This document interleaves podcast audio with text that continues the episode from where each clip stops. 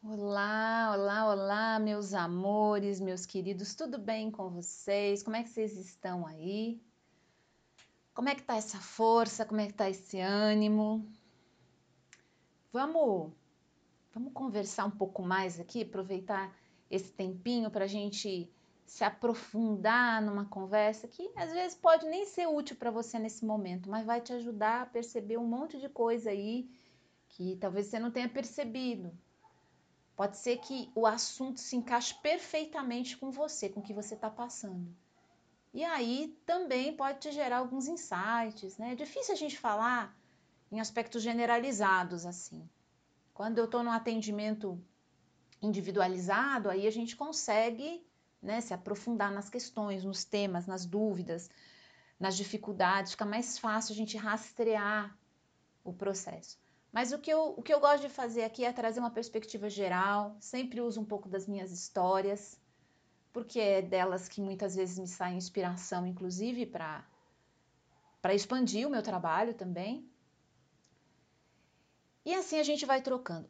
O assunto desse episódio aqui do podcast veio lá do Instagram. Eu tenho aberta a caixinha de, de perguntas por lá toda segunda-feira, né? E aí surgiu lá uma pergunta, eu dei uma resposta e eu achei que o assunto poderia ser interessante, porque vira e mexe aparece alguém e perguntei se o pessoal queria saber mais sobre esse assunto. Houve bastante, bastante retorno positivo, então eu estou aqui para falar sobre aquelas fases da nossa vida em que nós nos tornamos invisíveis, uma mulher invisível, um homem invisível. Você já teve essa sensação de ser invisível? Parece que você está passando pelo mundo. Obviamente as pessoas estão te respondendo, estão reagindo, estão interagindo com você, você está aqui. Mas o impacto da tua presença é tão pequeno, tão mínimo, que dá a impressão que você é invisível. Dá a impressão que a tua, a tua existência tanto fez como tanto faz. Isso pode acontecer no campo familiar, pode acontecer no campo dos afetos e da amorosidade, pode acontecer no campo de atração sexual, pode acontecer na questão do dinheiro, né? na prosperidade, na abundância, para gerar recursos. Parece que tudo que a gente faz está com, esse, com, esse, com essa névoa, né? com essa nuvem em cima de invisibilidade. E por que, que eu estou usando essa palavra? É claro que ninguém é invisível, tá, gente? Ninguém é invisível. A gente está aqui nesse plano material, nós não somos invisíveis. Mas a sensação que nos dá é que a gente está, parece que, coberto com, esse, com, essa, com essa nuvem, com essa névoa, que os outros não conseguem enxergar, chegar, se aproximar. As coisas mesmo parece que não chegam, elas chegam muito perto, elas fazem uma curva, dá uma sensação que chega, mas depois some.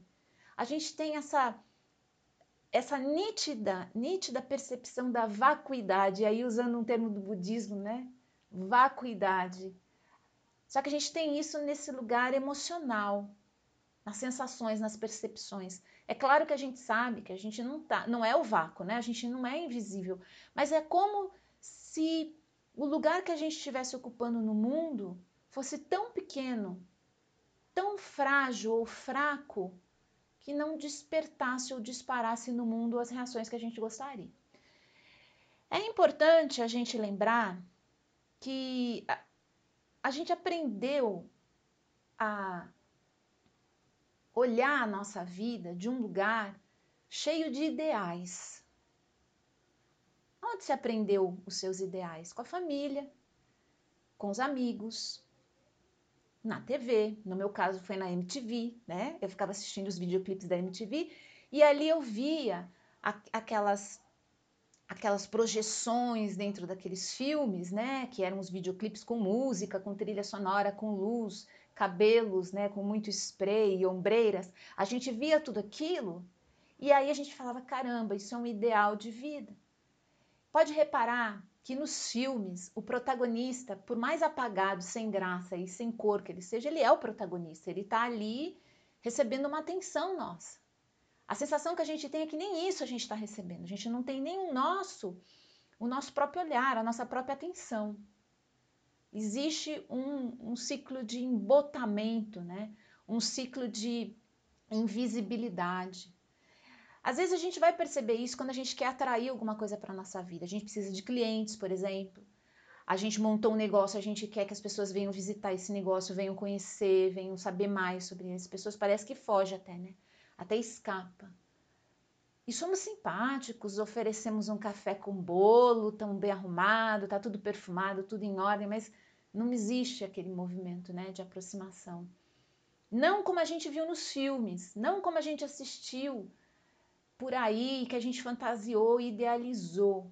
Então, a primeira coisa que a gente tem que pensar nesse aspecto são os ideais que a gente tem do que é ser uma pessoa, entre aspas, de sucesso, né?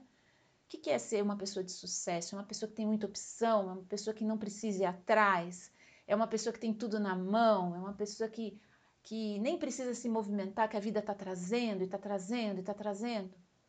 Essas pessoas existem. Eu diria mais, menos do que pessoas, mas momentos assim existem. Mas a gente não tem muito controle sobre eles. Não tem muito como a gente determinar o quanto e quando isso vai acontecer. Isso pode ser um flash, isso pode ser uma semana, isso pode ser um mês. Isso está muito relacionado com estar na hora certa, no lugar certo, e para isso a gente tem que estar muito em conexão com a nossa intuição, com o nosso movimento interno, desconectado desses ideais, né? Então isso já é um ponto que vai para um outro lugar. Eu quero falar aqui a respeito dessa dessa percepção de que somos invisíveis no primeiro momento e como a gente pode começar a trabalhar isso dentro da gente, porque eu já tive alguns momentos ao longo da vida onde eu senti isso mais, de uma forma mais mais potente, assim, mais clara, né? Em outros em que eu senti menos. Mas a verdade é que quando essa sensação chega, ela é sempre muito incômoda, porque ela vem conversar com a sensação de fracasso que quase todos nós aprendemos, né, a cultivar desde pequenos a gente, a gente percebe, sente isso nesse lugar de fracasso. Então, vamos lá, vamos voltar para a meninice. Eu não sei aí quantos anos vocês têm, mas quando eu era menina, lá com 10, 11, 12 anos, a gente tinha os bailinhos, né? A gente ia nos bailinhos dançar e não sei o quê. E eu era a mais alta de todas, eu sou muito alta, né? Quer dizer, eu não sou muito alta. Padrão no Brasil eu sou alta, assim, mas eu não sou muito alta. Tenho 1,74m. Mas eu era muito mais alta do que todas as meninas. Cresci muito rápido, os braços e as pernas cresceram muito mais do que o tronco e eu achei que ia, isso ia equiparar depois, não equiparou, é assim até hoje. Então, assim, eu era aquela adolescente, parecia uma espiga, né, de milho, cheia de espinha, enfim. Chegava ali na festa com toda essa fragilidade da diferença com os outros. E aí começava a tocar as musiquinhas lá pra gente dançar, né? As musiquinhas lentas tinha a dança da vassoura, a dança das cadeiras, né? Isso era a minha época, não sei se isso acho que não acontece mais, né?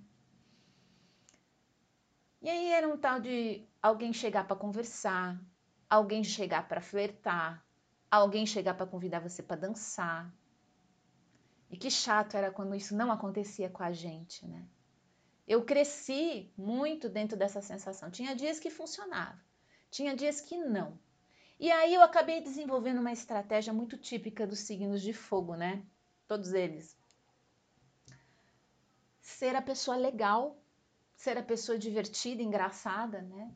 A que tem algo diferente para introduzir no grupo, porque afinal aí eu conseguia lidar com essa sensação de não pertencimento e de escolha, né? O outro não me escolheu, o outro não não me chamou, o outro não se aproximou. E ao mesmo tempo a gente está ali naquela vivência em que tem um ou uma, um garoto ou uma garota, que são as estrelas, e quando eles chegam, todo mundo vai em volta, todo mundo está ali. A gente sabe disso porque Hollywood aproveita dessa história o tempo todo. Mas isso acontece em ciclos muito pequenos. Lá na cidade do interior, a gente vê isso mais ainda do que na cidade, né? Essa coisa das pessoas que são especiais, entre aspas, que recebem tudo isso. Então a gente idealiza que aquele lá é o modelo que eu gostaria de ser, minha vida ia ser muito mais fácil. Como eu não sou, eu vou criar outras ferramentas, outras habilidades.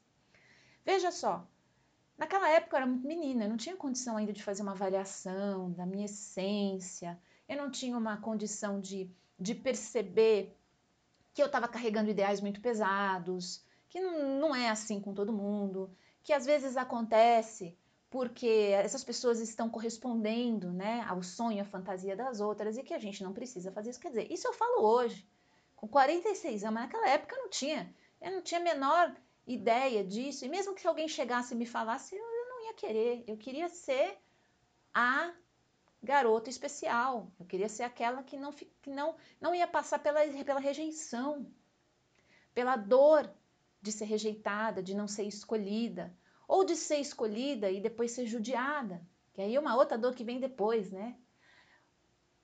Eu não queria. Eu não queria também aceitar isso. Eu queria ser essa pessoa que arrasa o quarteirão. E é normalmente desse lugar que a gente começa a criar mecanismos de defesa, como eu falei, dessa coisa de ser a mais divertida, a mais engraçada, que tinha ideias mais interessantes, a que estava sempre com um assunto, né? Tem outros que vão para o lado mais agressivo, desafiam mais, né? Criam mais problemas para entrar também nesse lugar de chamar atenção. Ei, eu não sou invisível, eu estou aqui. Quais são os mecanismos aí que você criou ao longo da sua vida para aparecer de alguma forma? Todos nós criamos mecanismos. Às vezes o mecanismo é ser introspectivo, ficar no seu canto, ficar fechado, até ponto de gerar curiosidade no outro. É uma forma também de, de se amostrar, né? é uma forma também de ser diferente dos outros. Só que começa a acontecer uma coisa que talvez tenha acontecido com vocês, como aconteceu comigo. Esse impacto inicial da amostragem que a gente faz desaparece rapidamente porque isso não faz parte da nossa essência. Isso é montado para acontecer naquele instante. Então dura aquele instante, mas não faz parte de quem nós somos. E aí a gente não consegue sustentar desse lugar genuíno, espontâneo. Você já deve ter ouvido falar, né? Que as pessoas que atraem outras pessoas são as que são espontâneas, genuínas. Por quê? Porque elas vão conseguir sustentar isso por muito tempo. Não vai ser difícil, porque é a natureza delas. Agora, quando não é a nossa natureza, aí é complexo. Ou, às vezes, é a nossa natureza, mas a gente tem tanta resistência para viver a nossa natureza que também não fica nunca espontâneo. Sempre a gente vai colocar um monte de resistência na frente e a gente não consegue acessar o nosso melhor potencial, a nossa natureza. A gente fica acessando outros que são mais fáceis, é, quantas vezes eu percebo isso muito nas mulheres, os homens também, mas eu percebo isso muito nas mulheres. As mulheres ficam estudando e tem diploma, e tem certificado, e tem formação, e tem experiência, e faz estágio, e faz tudo isso para conseguir se sentir um pouquinho mais segura, para se amostrar, para se expor, para se revelar. Aí quando vai, dura assim dois dias, né? Você abriu o canal lá no Instagram, pôs a foto, os amigos tudo curte Terceira foto, quarta foto que você põe, você já não tem mais tanta curtida. Aí pronto, você já começa. Quem é que está nesse momento avaliando a tua vida? É a menina, a que estava lá do lado da vitrola comendo fandangos presunto no bailinho. Não é você adulta. Não é, não é. Isso é importante a gente lembrar. Quem está com a gente nesses momentos é aquela porção nossa que lá atrás começou a se armar se proteger e se resguardar dessa sensação de invisibilidade. Por isso que eu comecei esse assunto aqui falando sobre isso, sobre a dancinha das cadeiras. Se você dançava com a vassoura, muito possivelmente ali tem um ponto inicial, talvez antes, na infância, se você teve muitos irmãos, você já começou ali uma disputa com eles para ver quem chamava mais atenção do papai e da mamãe. E ali você foi perdendo, perdendo, perdendo, você não conseguia. Você caía da escada, aparecia com um galo na cabeça, você quebrava o vaso da vovó, você tinha febre, vomitava, passava mal, tudo. Segurava a mamãe e o papai cinco minutos do teu lado, dez, quinze. Passado aquilo, te esqueciam de novo. Era a sensação que a gente tinha, né? Muito possivelmente não. Mas envolvidos com as tarefas, a gente ficava com aquela sensação de que éramos invisíveis. Você vê que começa muito antes do ponto agora onde a gente começa a sentir isso. Do ponto onde a gente monta a nossa empresa e vê que não está chegando cliente, a gente começa a se sentir mal. Puxa, mas eu estou caprichando, eu estou entregando um bom serviço, com um preço, com um legal, tão legal, tudo, tudo funcionando, por que, que não está dando certo? Por que, que as pessoas não estão me vendo? Por isso que eu usei esse título. As pessoas não estão me vendo, e agora? As pessoas não me enxergam, sou invisível. Eu tive uma fase na minha vida que foi muito complexa com relação a isso. Primeiro, porque eu estava montando um negócio, quer dizer, eu estava remontando ele, eu tinha ele em sociedade, eu montei ele sozinha, num outro bairro, sem clientes e tudo mais. Eu acho que eu já contei essa história aqui em algum podcast que eu entregava as minhas sessões gratuitamente para as pessoas. Eu ia para a rua com um folhetinho entregando, olha, vem, você vem de graça, eu te atendo. E ninguém aparecia. E eu consegui transformar essa história, eu consegui encher minha agenda em menos de três meses, quando eu mudei o meu paradigma interno, tá? Consegui fazer isso, mas assim, de encher mesmo, de ter 10 atendimentos por dia pagos, e pagos no valor cheio, no valor mais caro que eu tinha. E aí não é truque de coaching, não, tá? Pode ficar sossegado, não é coisa que do tipo, nossa, 10 dicas para fazer. Não. Foi um processo que teve o, o, o, o auge naquele momento mas ele acontece muito antes. Ele começou muito antes dali. Não foi naquele. Acho que ele começou lá na, na dança da vassoura, entendeu? Aí ele foi, foi, foi, foi, foi. Quando chegou naquele momento, eu falei: caramba, ou a, eu isso aqui dá certo, eu não tenho como alimentar meus filhos. Eu tinha tipo, sei lá, uma semana para fazer aquilo dar certo. Eu estava num ponto crítico. E ali eu tive que pegar as ferramentas e instrumentos que eu tinha, não dava mais tempo de fazer curso, fazer outra formação, de passar por terapia, não dava tempo de nada. Era aquilo. E eu dando de graça e ninguém vinha. Foi ali que eu entendi. Ali naquele momento que a chave virou. Mas dentro desse período também aconteceu uma outra coisa muito interessante. Eu me casei pela segunda, pela terceira vez. Na verdade, meu primeiro casamento não teve papel, né? Foi um casamento é, sem, sem a parte legal, que eh, foi, foi na verdade uma junção com o pai dos meus filhos. Durou pouco tempo, mas eu considero também um casamento. Depois eu tive um segundo casamento de igreja, véu, grinalda, cartório, tudo isso tal, que durou entre relacionamento e casamento oito anos. E depois eu tive meu terceiro marido, que eu já estava numa outra fase da vida, né? Eu tenho esses blocos de vida bem separados, assim, cada bloco desse é um livro, dava para fazer uma trilogia, porque eu, eu tive fases muito, muito claras, né, na minha vida de crescimento, de expansão, de evolução, com muita história, por isso que eu tenho muita história para trazer aqui, né, porque eu realmente eu vivi pra caramba, né, como diz Neruda, eu confesso que eu vivi. Mas quando eu chego nesse terceiro casamento, eu já estou numa outra fase. Eu estava com 30 anos, eu tinha passado por uma separação bem difícil, com três filhos pequenos, com essa situação profissional, a coisa estava toda muito complexa. Eu não acreditava nem que ninguém ia, ia querer ficar com uma mulher sem dinheiro, sem sucesso profissional, como eu estava naquele momento, sem nenhum tipo de conexão interna que fosse agradável, né, para os outros, nem para mim mesmo. Eu, eu vivia muito em, em conflito, muita reclamação, muita tristeza, vivia com ciclos depressivos, era um negócio complicado, muito doente, sempre com dor, sempre fazendo exame em laboratório, né? Enfim. E três crianças pequenas, dois cachorros, um apartamento que precisava de reforma todo dia por causa disso tudo, enfim. Era uma, uma situação que eu olhava e falava, quem que vai querer ficar comigo? Quem que vai querer casar comigo, né? Só um doido, só um maluco. Mas aí eu encontrei o doido. Encontrei o doido. Você vê como que é, né? Quando a gente está aberto para o negócio, encontrei. Eu já tinha ficado entre esse intervalo de um casamento para o outro dois ou três anos sozinha. Não, dois anos. Foi dois anos sozinha. Em que eu vivi um período de invisibilidade. Saí do casamento, eu ia no barzinho, eu ia na festinha, eu ia na balada, os amigos me chamavam para um encontro com outros amigos solteiros. Naquela época não tinha aplicativo, né? Tinha Orkut naquela época, só aí que, aí que tempo. Mas estava lá, naquela situação ali, ninguém chegava. Eu me considero até, eu não sou, eu não me considero uma mulher bonita, mas eu acho que eu sou uma mulher simpática, assim, em termos físicos, né? Pelo menos, não sei lá, eu tento não, não agredir as pessoas com a minha imagem, assim, né?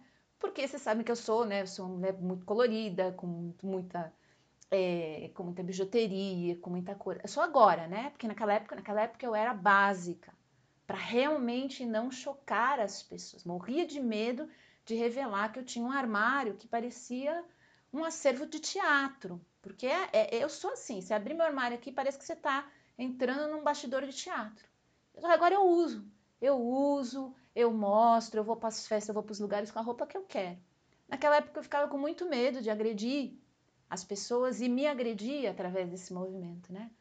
Então eu estava lá, com um brinquinho de pérola, uma blusinha, uma camisa branca de seda, toda comportada, né? Eu tenho ascendente em Capricórnio, então você sabe, quando eu quero virar cabra, eu viro mesmo, tô, tô ali, tô ali. Ninguém, nada. Aí eu ia lá para os livros, para os cursos, eu já estava nessa época no espaço do Gaspa, Gaspareto. Eu já eu entrei, as minhas primeiras incursões por lá foi, foi por volta dos anos 2000, daí eu fiquei até 2005, não vai e vem, vai e vem, vai e vem, depois eu comecei a estudar. Aí eu comecei a ir no curso, vai na palestra, relacionamentos, como atrair o amor, como isso. Aí, naquela época não tinha coach, mas tinha muito material de gente ensinando técnicas de sedução, como isso, como aquilo, eu estudando tudo aquilo, porque além de três filhos, dois cachorros, sem dinheiro, profissão que não dava certo, tudo isso, ainda tinha essa questão de eu vou ficar sozinha, eu não vou ter ninguém, eu não quero, eu quero ter alguém para eu, pelo menos socialmente, aparecer, né? Do tipo, não, ela apareceu alguém. E foi desse jeito que eu conheci o meu, o meu terceiro marido. Tão logo eu me casei, eu conheci outras, outros rapazes nessa época, mas nada foi para frente. Foi realmente um período onde eu estava com o manto da invisibilidade, tanto com os clientes quanto com, com os amigos também, eu considero, como com essa parte dos relacionamentos. Aí eu chego, caso. E aí que eu passei 12 anos casada. Desses 12 anos que eu fiquei casada, eu vou dizer para vocês que 11, 11 anos, eu não recebi uma cantada de ninguém. 11 anos. Aí você vai me dizer assim, mas Rita, você. Ou, ou, você estava casada, era por isso. Não, pera, pera, que, que a gente faz quando a gente casa com a gente que acontece isso, hein? Isso não tá certo. Isso aí não tá certo. Você se apagar desse jeito. Não, não que eu, não que eu quisesse que tivessem homens se jogando, brigando, né, lutando, fazendo duelos de espada na porta da minha casa por mim. Não é isso. Mas, gente, é natural. Eu estava no mundo. Eu corria, participava de maratonas, ia na academia, fazia cursos, estava lá no espaço, estava fazendo mil coisas, tinha o meu trabalho. Nenhum homem, nenhuma mulher, e eu atendia mulheres de ninguém nunca sugeriu em nenhum momento que tinha algum tipo de atração por mim. Intenção, sentimento, nada. Nada, na, nada, nada. Eu vou confessar para vocês que aquilo não me incomodou por muito tempo. Ai, eu estava até tranquila, ai, eu tô casada, não quero mais saber disso. Ai, casamento, a relação indo ali, male male, né? Não vou nem entrar nesses pormenor, porque aí é uma coisa. Tava tudo ali meio mal, porque você não estava brilhando para o mundo, você não estava chamando a atenção das pessoas, se eu estava ali toda focada no profissional, é óbvio que o casamento ia começar também, né? Porque ele também era um homem, ele também era uma pessoa que deveria estar atraída. Apesar que eu tive um casamento muito bom nesse sentido, a gente tinha uma parceria sensacional. Assim, foi um casamento muito, muito, muito feliz. Eu abençoo muito essa relação que eu tive, porque ela foi realmente muito boa, mas muito mais nesse aspecto de irmandade de parceria, era um parceirão de vida mesmo. Imagine, eu dentro dessa situação, ele topou tudo isso e a gente dividia, né, uma relação que foi muito importante para mim, que me engrandeceu diariamente. Mas esse ponto, esse ponto, hum, estava ali. Ele estava ali. Ele estava contando isso. Eu sei que mulheres solteiras vivem muito isso. Vão para o Tinder, vão para festa, vão para balada, vão para não sei o que e ninguém. Ou conhece, tem dois ou três contatos e a pessoa some. Parece que ela entrou num campo de invisibilidade. Às vezes, como eu falei, é com a família, no trabalho, com os amigos, você parece que você não desperta essa reação do mundo.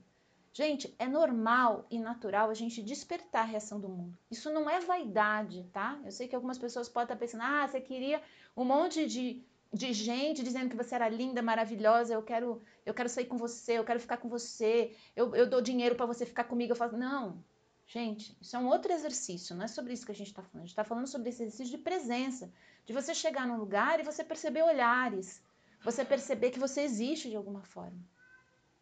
Você já foi numa repartição pública onde ninguém te olha, que você fica ali, tem 200 funcionários, ninguém olha para você porque eles são, eles são condicionados a não fazer contato visual, né? Então eles não, porque você olhou, já tem alguém ali que está faminto por atenção, né? Então você vai, você fica ali horas com aquela senha na mão esperando a tua vez de ser visto.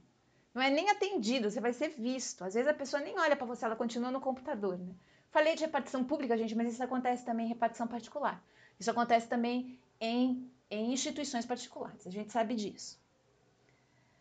É horrível, é péssimo. E isso é um sinal, não que a gente não tem valor, até porque o nosso juízo de valor tem que partir da gente, não tem que vir desses lugares externos, porque isso né, oscila mesmo.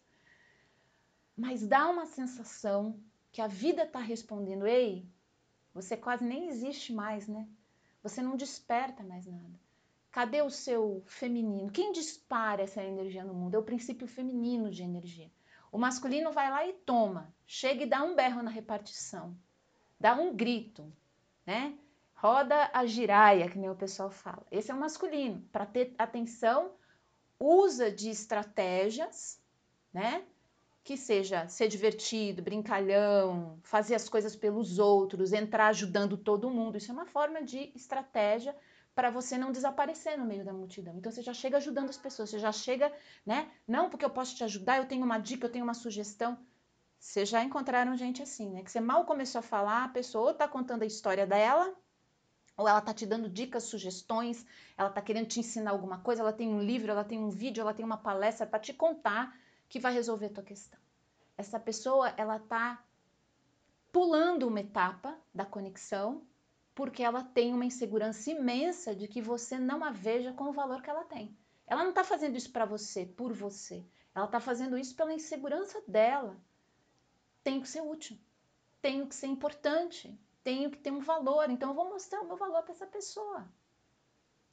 Tem gente que dá dinheiro, tem gente que se esconde, sai correndo, escapa porque tem medo dessa interação e de tanto que vai ser roubado nessa interação. Não é o outro que rouba da gente, é a gente que, sem perceber, está entrando nas relações com essa cabeça. Para ser amado, quais são as coisas que você tem que fazer? Quais são as coisas que você hoje condicionadamente faz? O que você entrega para os outros sem os outros ao menos pedirem para você ser amado? Você aprendeu com a mamãe? Você aprendeu com o papai? Aprendeu com a titia? Com quem que você aprendeu esse ciclo de eu tenho que entregar alguma coisa para essa pessoa gostar de mim? Quando a gente está entregando coisas, a conexão às vezes deixou de existir, tá? Só lembrando. Enquanto a gente está entregando coisas, a gente está fazendo coisas, às vezes a conexão afetiva e amorosa, que é o que as pessoas mais buscam, deixaram de existir. Quantas vezes lá na repartição pública você lembra daquela funcionária que te olhou nos olhos e passou para você uma energia de conexão? Ela não resolveu teu problema, ela não não fez nada, às vezes ela pegou um cafezinho e te trouxe. Caramba, como aquilo acolhe. Porque nós somos carentes disso nesse mundo. As pessoas estão trocando o tempo inteiro. Muitas vezes é só esse jogo de defesa. Eu cumpro a minha parte, você cumpre a sua, tá? E aí as coisas ficam vazias. Dentro das relações afetivas e amorosas, como eu falo, dentro do meu casamento, a gente tinha uma intimidade muito grande, a gente tinha uma troca muito grande, a gente tinha planos, a gente era realmente uma parceria de força, de alegria, de prazer. Mas intimidade do ser, onde eu poderia dançar o meu princípio feminino, que é de derretimento, de entrega, de sedução, de atração, de sexualidade livre, de força, de chama, não rolava, porque ele não queria acessar essa parte dele. Então, quando eu tentava acessar essa parte em mim, ele esquivava, ele se mostrava incomodado. Então a gente criou uma outra forma, quer dizer, a gente não, eu criei uma outra forma de me relacionar, porque eu percebi que para ele isso era incômodo. Ele não queria esse aprofundamento na relação. Então eu criei uma outra forma de me relacionar ali, que deu certo, e. Vamos embora, entre aspas, né? Diria Diria Adriana Calcanhoto, vem, vambora? Não, pera. tem uma coisa nossa que está se perdendo no meio disso. Dentro dos relacionamentos. E fora, Rita, eu tô fora do relacionamento, eu não tenho ninguém, mas eu saio e ninguém, ninguém me vê. A regra é a mesma. Quando você tiver com uma pessoa, se você começar a fazer tudo para ela gostar de você, se você começar a entregar tudo aquilo que a mamãe, o papai, a vovó, o vovô te ensinaram que você tem que fazer para agradá-los, se você começar desesperadamente a jogar e ao mesmo tempo criar resistências, defesas e aparecer com zilhões de coisas, o relacionamento pode até acontecer, mas ele vai ser dentro dessas regras cheia de limites. Aqui você não passa. Até aqui a gente vem, daqui para cá não vai. Eu lembro que meu ex-marido me apoiava muito nos meus processos de autoconhecimento. Nossa, ele me deixava ir, vai para retiro, vai para curso, me apoiava muito, desde que desde que eu não alterasse as estruturas da relação por causa daquilo. Podia alterar a minha, podia ter o discurso que eu quisesse, fazer o que eu quisesse, mas eu não podia alterar as estruturas que chegavam nele. Isso era um pacto silencioso, tá, gente? Não foi conversado um dia numa mesa com caderno e caneta. Não, era um pacto silencioso. Se as suas transformações começarem a forçar uma barra para mim, aí a coisa fica difícil. E foi o que invariavelmente aconteceu com o passar do tempo, porque você não tem muito como fazer isso. E aí eu me dei conta dessa ausência de olhar do mundo para mim. Eu já tinha adoecido há muito tempo quando eu percebi isso. E quando eu me separo, eu olho para trás e falo assim: peraí, quem foram as pessoas com quem eu quase tive uma conexão? Porque quando você está num relacionamento, você escolhe não prosseguir aquilo. Você tem uma conexão sexual, afetiva, né? Às vezes você se encanta com uma pessoa, aparece aquele momento, mas você tem um compromisso, então você escolhe não seguir aquilo. Mas isso não significa que essas coisas vão deixar de acontecer, né, gente? Nem com a gente, nem com os nossos parceiros também. É bom lembrar. Vamos ser sempre, nesse sentido, traídos, se a gente pensar dessa forma. Sempre, não tem como. Se você quer passar 10, 20, 30 anos com uma pessoa, saiba, você vai ser traída e você também vai trair nesse sentido. Eu não acho que isso é traição, tá? Eu estou usando esse termo aqui porque eu sei que para muita gente é se interessar, ter tesão, né? sentir vontade de ficar com uma pessoa, se aproximar, ter aquela conexão naquele momento, mas aí você escolhe, não, eu escolho não seguir, porque eu tenho uma outra história, porque eu tenho um outro compromisso. Eu sei que para muita gente isso é traição, mas não tem como a gente evitar. Esse é o, esse é o impulso da vida. Se a gente está com a nossa chama acesa, as pessoas vão olhar para a gente. As pessoas vão escolher a gente. E vai ser uma coisa fluida, vai ser uma coisa natural, vai passar. Vai passar pela nossa vida, vai passar pela vida do nosso parceiro, da nossa parceira. Vai passar. E a gente vai começar a trabalhar o nosso ciúmes, o nosso apego desse lugar. Pô, acontece com ela, acontece comigo acontece com a outra pessoa, acontece comigo, é a vida acontecendo. E eu não quero que a chama, a chama dele se apague, nem a minha, porque senão a gente vai perder o interesse um pelo outro, a gente vai se perder. Se você ainda não está numa relação, é interessante você começar a pensar nisso. Como é que você vai lidar? Como que você vai conseguir manter a tua chama acesa? E esses olhares do mundo para cima de você em todos os sentidos. Porque muito possivelmente você, assim como eu, você chegou e está aqui até agora, você foi ensinada a temer a sua sensualidade, a tua sexualidade, o teu poder, as tuas asas imensas, a tua força, teu brilho. Te ensinaram que até morta você poderia ser. O sistema está aí todo dia com um monte de notícias nos mostrando. Se você for uma mulher muito atraente, se você for uma mulher que chama muita atenção, se você for uma mulher poderosa nesse sentido, você tem riscos muito maiores do que aquela que está apagada, aquela que está escondida. Aquela coitadinha, ela vai ter que aparecer pelo esforço, pelo trabalho, pela dedicação e entrega, entrega, entrega, entrega. Ninguém vai gostar muito dela, ninguém vai ter muito tesão por ela. Ela vai ser bonita, ela vai ser inteligente, ela vai ter tudo isso, mas ela não tem chama, porque a chama para essa mulher é perigosa é ameaçadora, é assustadora. A gente assiste notícias todos os dias de mulheres que teve, tiveram a vida devastada porque elas resolveram ganhar força, ganhar luz de novo, recuperar aquilo que elas tinham quando elas eram solteiras. Você lembra quando você era solteira, quando você era menina? Não, né, na, na, não na, na, na, dança da vassoura, né? Porque ali a gente já estava meio conturbado. Mas sozinha, na sua no seu banheiro lá quando você era menina, você lembra das fantasias, dos sonhos, da energia, do teu corpo vivo, né? Aquela época as partes íntimas pulsavam sozinhas, a gente ouvia uma música. Era para estar tá assim até hoje, tá, gente? Não era para ter sumido essa reação, não. Era para estar tá assim até hoje. Você via, você via um jardim florido, você via uma piscina, você via, sei lá, um parque de diversões. Os genitais se movimentavam, porque a gente ficava feliz. Era para ser assim até hoje. Não, hoje a gente não sente mais nada. A gente olha e fica, ai meu Deus, quanta coisa eu tenho para fazer em casa, eu tô aqui, né? A gente perdeu esse foco de conexão com prazer, com alegria. Isso é chama. Isso é chama de vida. Perdeu tudo isso. Perdeu e quando a gente vai se associar com essas coisas de novo, nossa, nossa, vem de tudo. De espinha ou encravada, vem de tudo, porque a gente criou um monte de bloqueio para a gente acessar a nossa chama interna, porque ela é perigosa. Os homens têm condição de trazer essa chama, desde que seja respeitado o limite da vulnerabilidade da fragilidade deles.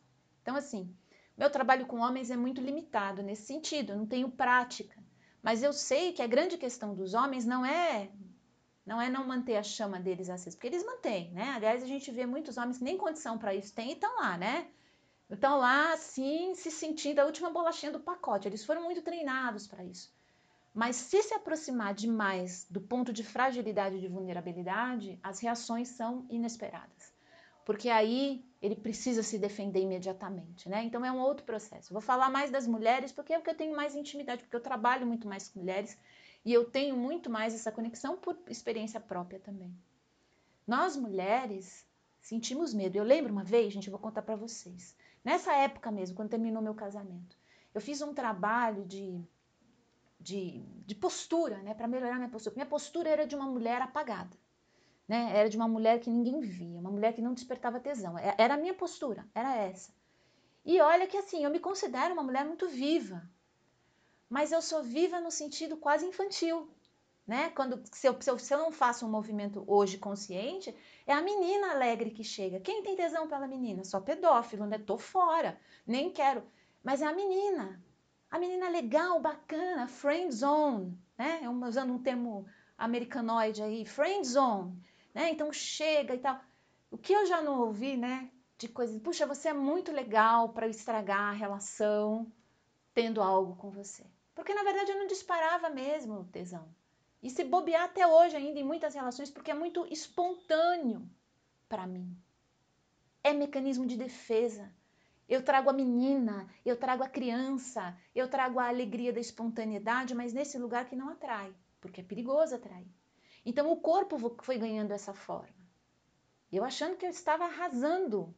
Na verdade, eu estava, né? A minha essência também é um pouco isso. Mas a gente pode trazer a nossa chama para o mundo. A gente pode se empoderar nesse lugar. E aí eu fiz um trabalho postural, fiz uma correção postural e eu lembro que eu fui para o shopping depois. Eu tinha ainda a maquininha da Nespresso, né? Em casa, hoje eu não tenho mais. Naquela época eu tinha, que era do casamento ainda, né? Meus maridos adoravam Nespresso. Aí a gente tomava e tal. Ah, hoje eu prefiro coado. Eu descobri que eu prefiro café coado, gente. Eu tomei 12 anos nesses expresso e eu prefiro coado. Aí eu, eu, fui comprar umas cápsulas na Nespresso. Saí do trabalho postural e fui, fui lá no shopping. Cheguei lá no shopping. Você entra na Nespresso, aquele monte de homem bonito, né? Né, solteiro minoria, mas estão ali olhando, tomando café, né? Ainda mais aqui onde eu comprava, que é uma área empresarial, aqueles homens em horário de trabalho, né, com a testosterona lá no alto, que chega em casa com a família, a testosterona cai, desaparece, né? Só no elevador, na hora que está subindo para o apartamento, a testosterona já vai caindo. Isso aí é problema, é problema dos, dos, rapazes, né? Isso aí eles têm que resolver. Mas aí tô eu lá naquele horário de almoço, então imagina, a testosterona tá no alto. Aí vou, vou entrando para comprar um café e eu tinha feito todo aquele trabalho e eu acho que o meu corpo estava vibrando uma energia de muita atração. Eu estava muito atraente, estava muito sedutora, né? Eu não tinha percebido. Eu entrei no negócio e de repente um monte de gente começou a olhar e vinham os vendedores, eles ficavam meio hipnotizados assim. E eu comecei a reparar, gente, o que, que aconteceu? Será que tem alguma coisa errada comigo? Primeiro eu olhei no espelho para ver se não tinha maquiagem borrada. Eu falava, não, tem alguma coisa estranha. Será que eu tô cheirando mal? Será que tem. A primeira, a primeira sensação foi isso. Eu fui procurar alguma coisa que poderia estar tá esquisita. Meu cabelo, o rosto. Aí eu me liguei, eu falei, não, eu acabei de fazer um trabalho postural, meu corpo está aberto para receber, meu corpo está convidando as pessoas para chegar.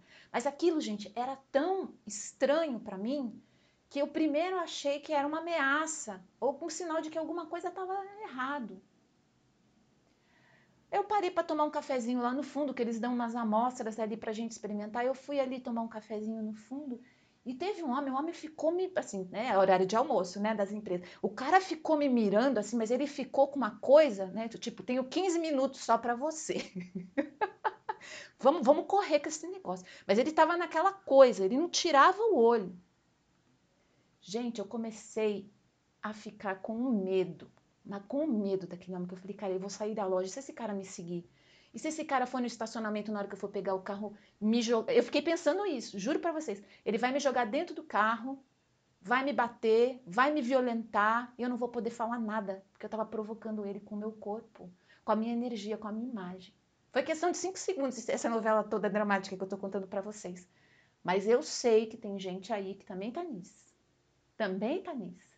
É muito rápido. Às vezes o nosso medo não é de agressão, às vezes o nosso medo é de se envolver afetivamente e depois essa pessoa desaparecer. A gente dá o nosso melhor para ela e essa pessoa depois não dá valor e ir embora. É um medo muito forte. É uma sensação de impotência muito grande. Eu sei que na hora eu senti o meu ombro fechando, os joelhos apertando, a cabeça baixando, uma corcunda aparecendo atrás, eu virei uma tartaruga. Entrei no meu próprio casco ali. E eu saí daquele café pensando nisso, né? Eu tenho medo da minha própria luz. Eu tenho medo da minha própria energia. Hoje eu não tenho mais, gente, mas eu aciono ela quando eu quero, na hora que eu quero, no momento que eu quero. Tem hora que não, tem hora que eu não me sinto confortável. Mas hoje eu não me sinto. Isso, isso foi um exercício de posse, gente, que é muito maior do que qualquer processo que vocês podem imaginar. Porque é um momento em que você entende, eu posso aparecer. Eu posso chegar e chamar atenção. Estou segura para isso. É claro que segura ninguém está, né? Eu não estou em nenhum momento. Mas eu banco.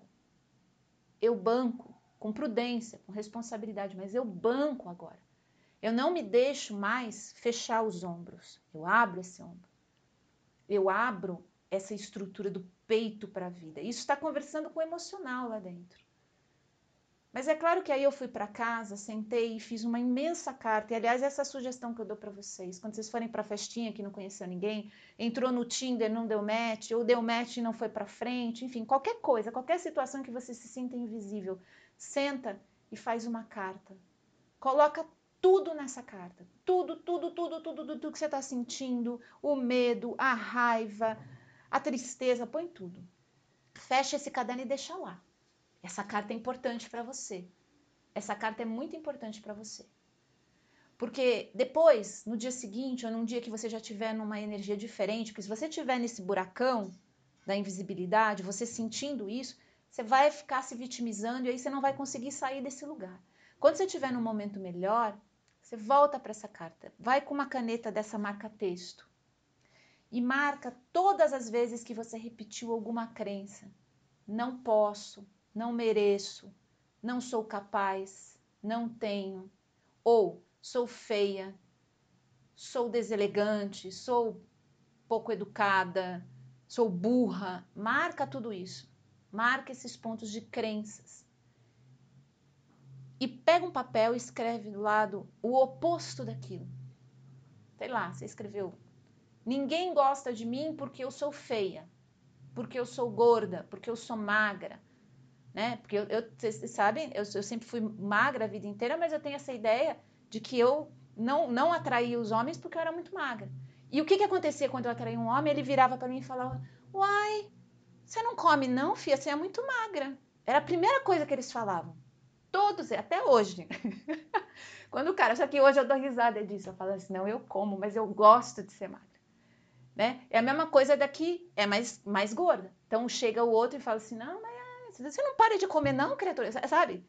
A gente atrai esse tipo de situação por conta da nossa, das nossas crenças. Então, aí você marca tudo. Você marca tudo.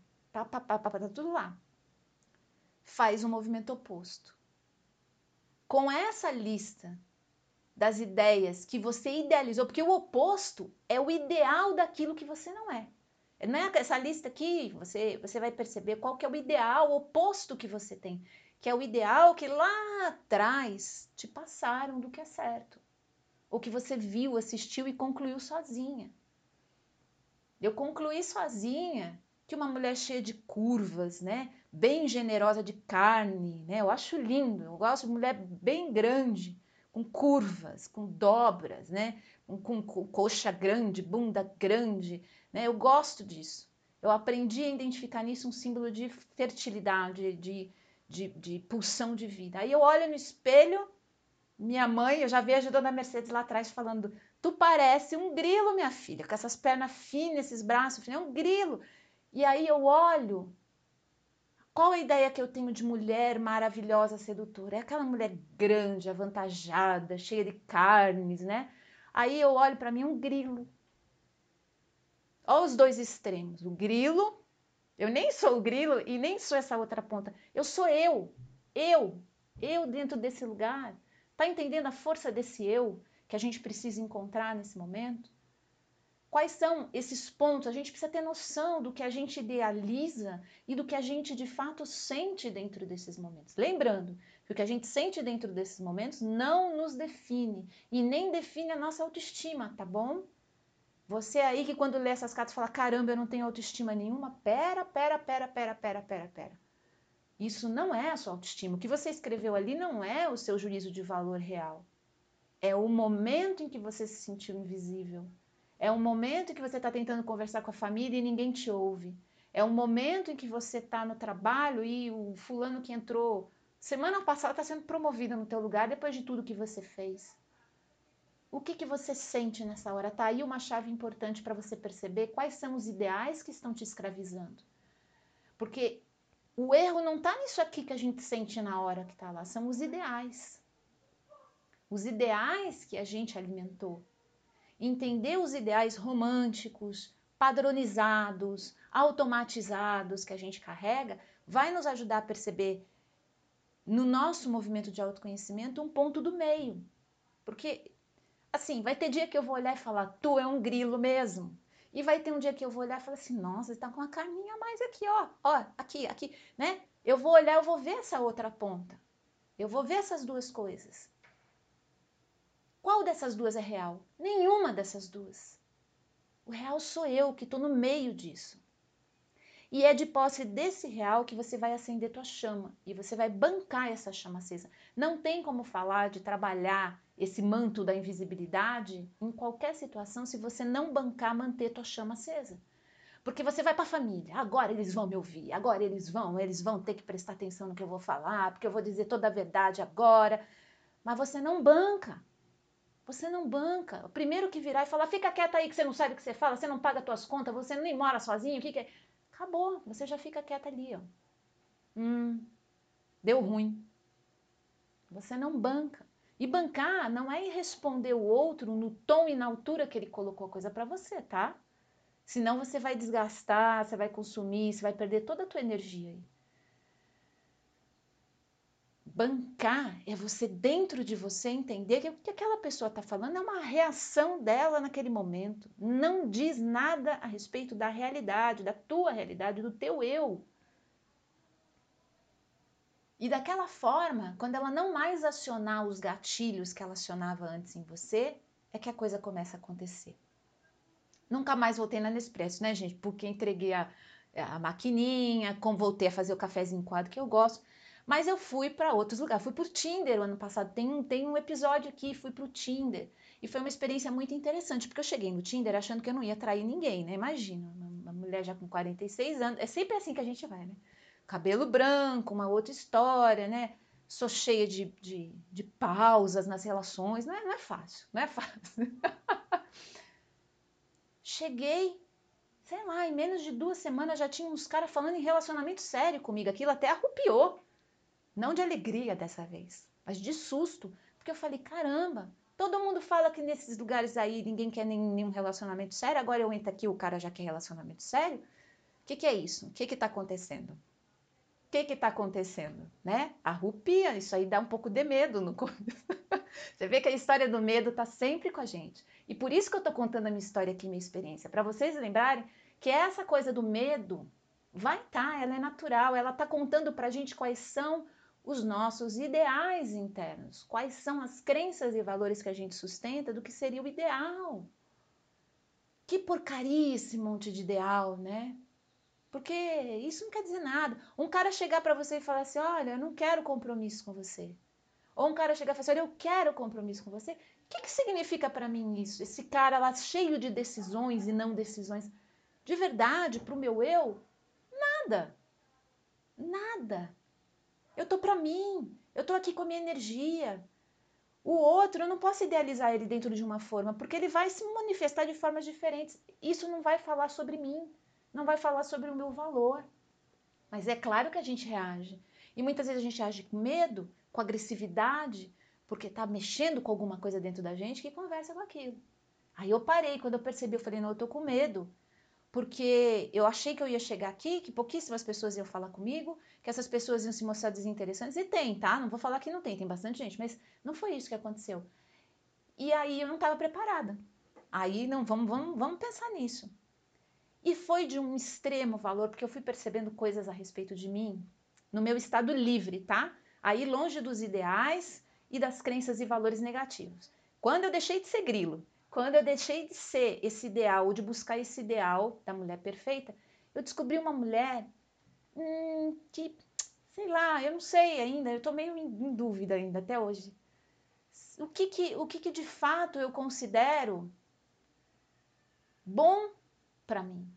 Eu acho que isso está preso em cada momento, isso não tem um ideal. Está preso em cada momento. Eu tenho que viver para eu saber se aquilo é bom. Eu não tenho como julgar antes. Eu não quero nunca mais ter essa certeza. Eu sei o que é bom para mim, para onde eu estou indo e o parceiro. Não, eu vou experimentar, eu vou sentir. Mano, não, não, não, não é isso. Eu gostaria que fosse mais assim uma conversa empática com o outro, eu posso colocar isso. O outro fala assim: não, não, isso para mim não funciona. Então, beleza, os nossos caminhos se separam. Mas, Rita, e os afetos e a amorosidade, como é que fica? Fica ali no mesmo lugar de pulsar vida, com constância. Eu gostei, gosto, vou continuar em conexão de amizade com aquela pessoa, mas eu me dou hoje essa liberdade de poder experimentar muitas histórias, experimentar muitas situações e se algo não bater comigo, eu expresso, eu conto, eu falo e sigo a vida. É perigoso viver, né? Já diria Riobaldo em Grande Sertão Veredas. Viver é perigoso, mas é nesse risco que a gente vai entendendo que sim, vai ter dia que a gente vai dançar com a vassoura, vai ter dia que a gente vai ficar sem cadeira para sentar no bailinho, vai ter dia que a gente vai passar mal com fandangos presunto, Vai ter dia que o cara da vitrola não trouxe os seus LPs favoritos e você não vai ouvir, né, as músicas que você mais gosta para dançar. Mas vai ter o dia em que você vai dançar muito sozinha. Vai ter o dia que você vai dançar com alguém. Cada dia é um dia. Eu não sei exatamente o que é bom para mim. Eu sei o que é bom para mim dentro de cada momento que eu estou vivendo. Eu sei que para muitas pessoas que buscam estabilidade, essa ideia passa longe demais do conceito que carrega. E tá tudo bem, você não precisa ter esse mesmo momento. Eu tô num outro momento. Já tive três filhos, três casamentos, tô numa outra história, tô numa outra fase. Mas eu gosto de lembrar vocês que vocês vão chegar num momento assim também. Em que vocês vão se permitir viver as relações desse lugar genuíno, livre dessas construções. E aí eu volto a lembrar, relacionamento afetivo e amoroso não é a mesma coisa que um casamento que um pai e uma mãe com filhos. Isso é uma construção que precisa ser pensada numa base diferente dos afetos e da amorosidade. Tem que ter afeto e amorosidade? Sim, é claro, é bom, a gente busca, né? Mas é muito melhor você construir um casamento, a estrutura de família com uma pessoa que tem uma parceria forte, que vai ser teu irmão, teu amigo, teu colega, vai ser um sócio bacana naquela empreitada, que não vai te desamparar no meio do período ali, né? Porque o afetivo e o amoroso se rompeu, ele foi para um outro lado, ele te deixa na mão. Para a gente não construir histórias assim, a gente tem que estar bem com o pezinho no chão. A gente pode ter afeto, pode ter amorosidade, mas o pezinho tem que estar no chão na hora de fazer uma construção dessa. É totalmente diferente dessa situação que eu estou falando para vocês agora, aonde a minha construção é o momento, é a relação, é a troca. Vai chegar a hora em que essas outras construções vão ficar mais livres. E aí você vai perceber que a chama se mantenha nisso. Até dentro de um casamento onde existe uma construção de ser pai, mãe, de ter filhos, construir um patrimônio, até dentro dessas relações dá para manter essa vida afetiva e amorosa com muita intensidade, mas sempre desse lugar genuíno de que cada dia é um dia novo. Não dá para ligar no automático, não dá para colocar no, no piloto automático ali e tocando a vida como se aquilo fosse se manter sozinho. De jeito maneira, gente. A chama do relacionamento apaga, assim como a nossa. Quando a gente, quando a gente vê, como falava meu mestre Gaspa, a gente vira um saco de batata. Sabe saco de batata? Você põe e ele toma a forma do lugar onde ele ficou? É isso. A gente vai virar aquele saco de batata sentado no sofá assistindo série. A gente não tem chama, a gente não tem brilho, a gente não seduz, a gente não atrai, a gente está ali na expectativa que o outro ainda estimule a gente a ser alguma coisa melhor. É nossa responsabilidade isso. E eu acredito que dentro dessas construções mais mais estáveis e materiais que a gente vai precisar fazer, dá sim para manter essa conexão afetiva e amorosa de brilho, de chama, mas isso é lá no comecinho, no primeiro encontro, no segundo encontro, que vocês começam a entrar nessa conexão. E aí assunto para um outro dia. Aliás, acho que eu já tenho bastante episódio aqui sobre isso, sobre a construção das relações no nível energético. Né? Quanto a gente pode começar a abrir esse espaço de afeto e de troca para que ele não dependa dos fenômenos, do que o casal faz, para ele continuar acontecendo mas sim de investimento e atenção e conexão diária ali. A gente tem que alimentar essa relação todo momento. Então é difícil a gente saber o que é bom e o que não é, né? Já que a gente vai ter que ter esse envolvimento diário e constante, vamos sentindo cada momento. Vamos experimentando cada momento. E a gente vai percebendo que desse lugar a troca afetiva e amorosa, ela fica rica, ela fica criativa, ela fica fértil ela não precisa mais de um termo sério, relacionamento sério, uma troca compromissada, naquelas bases rigorosas. Não, ela acontece nessa força da vida. Mas para a gente entrar nessas relações, para a gente conduzir e orientar a nossa energia dentro dessas relações, desse lugar de sabedoria, a gente tem que bancar quem a gente é. A gente tem que ter conexão com quem a gente é, nem com o grilo e nem com as carnes lá, a gente tá no meio, né? Essa conexão é importante e junto com isso, a gente tem que bancar. Bancar quem nós somos, bancar nossos medos, nossas fragilidades, as crenças e valores que vieram da infância. Aí a gente vai mudando tudo isso, a gente vai trazendo, incorporando coisas mais amorosas, mais generosas. É aí que a gente percebe que o manto da invisibilidade nunca existiu. O que aconteceu, energeticamente falando, é que a gente se apagou literalmente. E a gente apaga pontos específicos. No meu caso, minha vida profissional ainda estava fluindo. Não tão bem quanto é hoje, porque quando você toma posse da tua chama, e aí você faz e acontece do jeito que você quer, na hora que você quer. Mas lá naquele momento, não. Era tudo muito sofrido. Nossa, era muita gente para atender, para conseguir cobrar um pouquinho, para fazer tudo um pouquinho. Porque eu tinha essa mentalidade de que eu não merecia muito. Eu não merecia despertar essas coisas todas. Eu não merecia. Eu ainda tinha que ficar com um pouquinho, porque com um pouquinho eu conseguia lidar, eu evitava o problema, entende? Imagina isso no campo energético pulsando, gente. É claro que isso não passa no campo consciente. Eu não estou comendo e estou pensando isso. Está no inconsciente.